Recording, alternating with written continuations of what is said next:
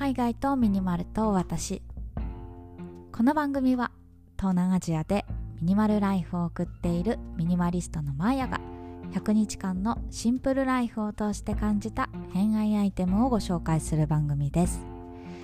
100日間のシンプルライフルールはたった2つ。1すべての持ち物をクローゼットにしまう。2 1日1アイテム引き出す。このラジオが物で溢れている皆さんの日常のスパイスとなれば幸いです。はい今日は45日目ということではい特に意味はありませんが なんかねこうやってキリのいい数字になるとやっぱりちょっとテンションが上がるんだよな。はいそんなこんなで今日はボディクリームについてお話ししたいと思います。先に言うとねこれちょっとどうしようかなと思っててあの皆さんのおすすめあればね是非教えていただきたい。そんな思いを抱えながら使っているアイテムでございます。まあ私ね今まで、えーと、結構序盤の方でも紹介したベビーオイルを使っていたんですね。まああのシンプルライフ持ち物が少ないので少数精鋭でねあのベビーオイルって何でも使えるじゃないですか。髪の毛にも使えて顔にも使えて体にも使えて。そんな感じでねあのボディケアもベビーオイルでやってたんですけれどもやっぱりねちょっとここ最近ハノイが乾燥してきて基本的にねあの常夏なんですけどベトナムって。私の住んでいる地域はちゃんとね冬が来るんですよ。で最近寒くなってきて乾燥してきたのでまあベビーオイルってさちょっとこっくりしてるじゃないですか。だからまあ気になる部分に塗るにはいいんですけど全身くまなく塗るってなるとねもうちょっとこう伸びのいいクリーム状オイルじゃなくてクリームの方が私は使いやすいなと思っていたのでニベアのねボディクリームをゲットしました。まあそれでね全身使っているんですけれどもなんかちょっと迷走しててもしあればぜひ教えてください。ということで今日はボディケア用品についてお話ししたいと思います。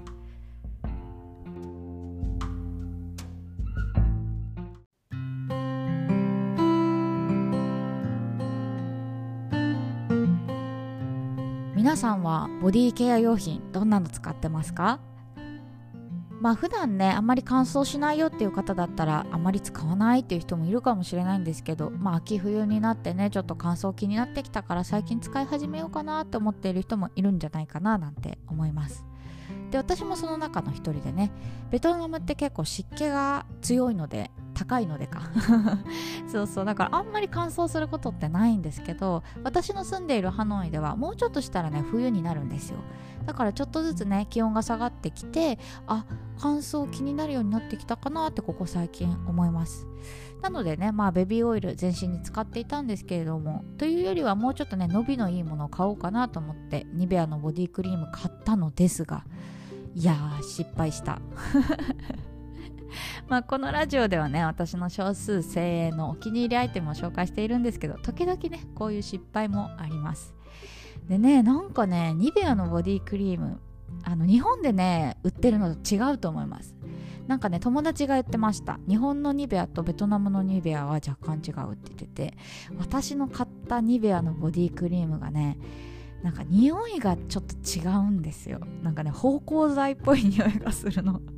すごいね独特な香りがしてて。ニベアってさもうちょっとなんかミルクっぽい匂いがしてたと思うんですけどなんかツーンってするんですよね。でなんかその匂いがちょっとなーって思いながらまあでもねあのー、製品的には悪くないので匂い我慢しながら使っております。だけどさやっぱりボディクリームって匂い大事じゃないですか。私ねボディクリーム選ぶ時のポイントやっぱ匂いですよ。一番一番は匂い。で、えー、2番目はテクスチャーかな、まあ、オイルのような結構重めなもの？とかクリームこっくりしたもの？とかっていうよりはもうちょっとなんかミルクっぽいっていうの？なんか柔らかめのテクスチャーでスルスル伸びるようなものが好きです。あとベタつかないっていうのも結構ポイントかな。まあその辺をね結構意識してああと値段ですね。まあコスパ重視。なのでめちゃくちゃ高いものをちょっとずつ使うっていうよりは安いものでもいっぱい使うみたいな感じでね。値段を気にせず使えるようなコスパのいいアイテムを気に入って使っています。でね日本に行った時はジョンソンボディケアのエクスなんだっけなエクストラケアだ、うん、エクストラケアのアロマミルクっていうのを使っていました。このねジョンソンボディケアのあのボディミルクめちゃくちゃいい匂いするんですよ。あの薬局で売ってるんですけど黄色いパッケージかな。なんか黄色とか青とか青っていうか水色とかピンクとかいろいろあるんですけど私は黄色オレンジっていうのを使っていました。なんかねふわーっと本当にジャスミンだったかなすんごいいい匂いするんですよ。で値段もね確かその薬局で売ってるものだから500円から700円とかそれぐらいで結構たっぷり入っているのであの気にせずね値段気にせずガシガシ使えるからすごく気に入っていました。でねまあベトナムに来てからこのジョンソンボディケアの、あのボディミルクなかなかなくてですね。っていうかなくてですね。そう悔しいんですけどそうニベアを使っているんですよ。でねニベアねなぜかベトナムのニベアなんか臭くて そんなことないよっていうのかもしれないんですけど私が買ったシリーズはなぜかちょっと芳香剤のような匂いがしております。ちょっと困っております。でねなんかこうやってボディクリームまあ私ももうすぐ30歳になるんですけどなんかちょっとずつねお金をかけてもいいかなって思えるようになったアイテムにななんか気がします。そんな気がします。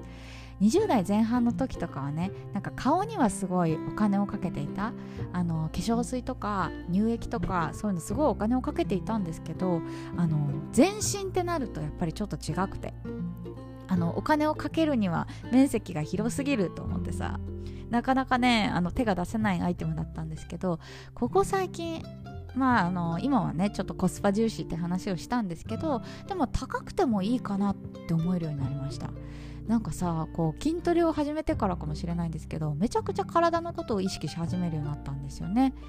やっぱりさどんな洋服着てもどんなねメイクをしてもそのベースとなるものっていうコンディションが悪かったらさなんか残念な仕上がりにしかならないじゃないですか。そう思うとやっぱり体もしっかりケアしていきたいなと思って。ここ最近はねこのボディケア用品とかなんかその体を整えるメンテナンスするみたいなところにお金をかけたいなって思うようになってきたなと思います。皆さんもね普段なんかこれこういうの気にされていますか？私はね本当にここ最近なので全然ビギナーなので逆にねおすすめのボディケア用品とかなんかそういうのあったらぜひ教えてください。はいということで今日はねボディケア用品についてお話をしました。最後まで聞いていただいてありがとうございます。明日は何を話そうかな？